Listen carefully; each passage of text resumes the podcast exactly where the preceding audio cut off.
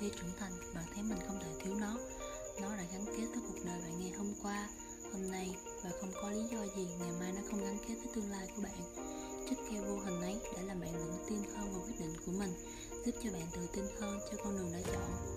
Và hiển nhiên, tất cả các con đường dẫn đến vinh quang, không bao giờ được trải bằng thảm đỏ hay một thứ gì tương tự như thế.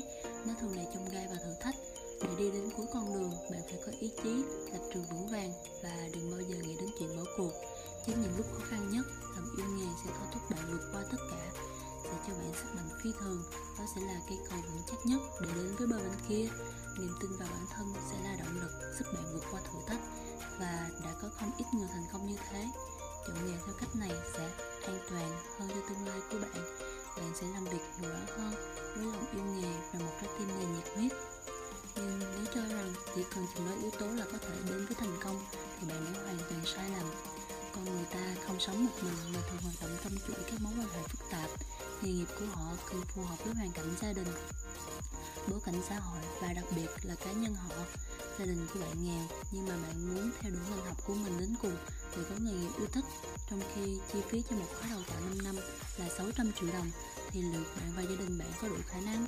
Bạn bị bệnh hen suyễn, nhưng bạn lại muốn trở thành giáo viên liệu bạn có chịu đựng được những cơn ho trước ánh mắt ái ngại của học sinh và cũng có trường hợp một anh chàng sau khi học đại học và đi du học nước ngoài trở về nước xin việc nhưng trớ trêu thay tiền lương của anh ta không đủ tiền ăn sáng, nói chi là trang trải cho cuộc sống gia đình.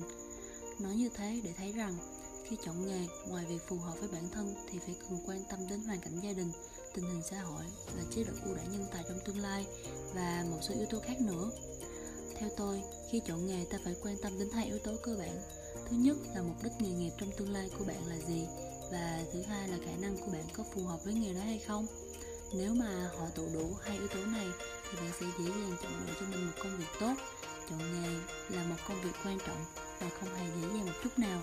Khi đứng trước cơ hội, bạn phải suy nghĩ thật là kỹ để chọn cho mình một nghề phù hợp với bản thân để đáp ứng được cả nhu cầu về việc chất lượng tinh thần đó mới thực sự là một công việc tốt khi đó bạn sẽ có thể yên tâm dành hết nhiệt huyết vào công việc chính nó sẽ giúp bạn nhận ra ý nghĩa của cuộc sống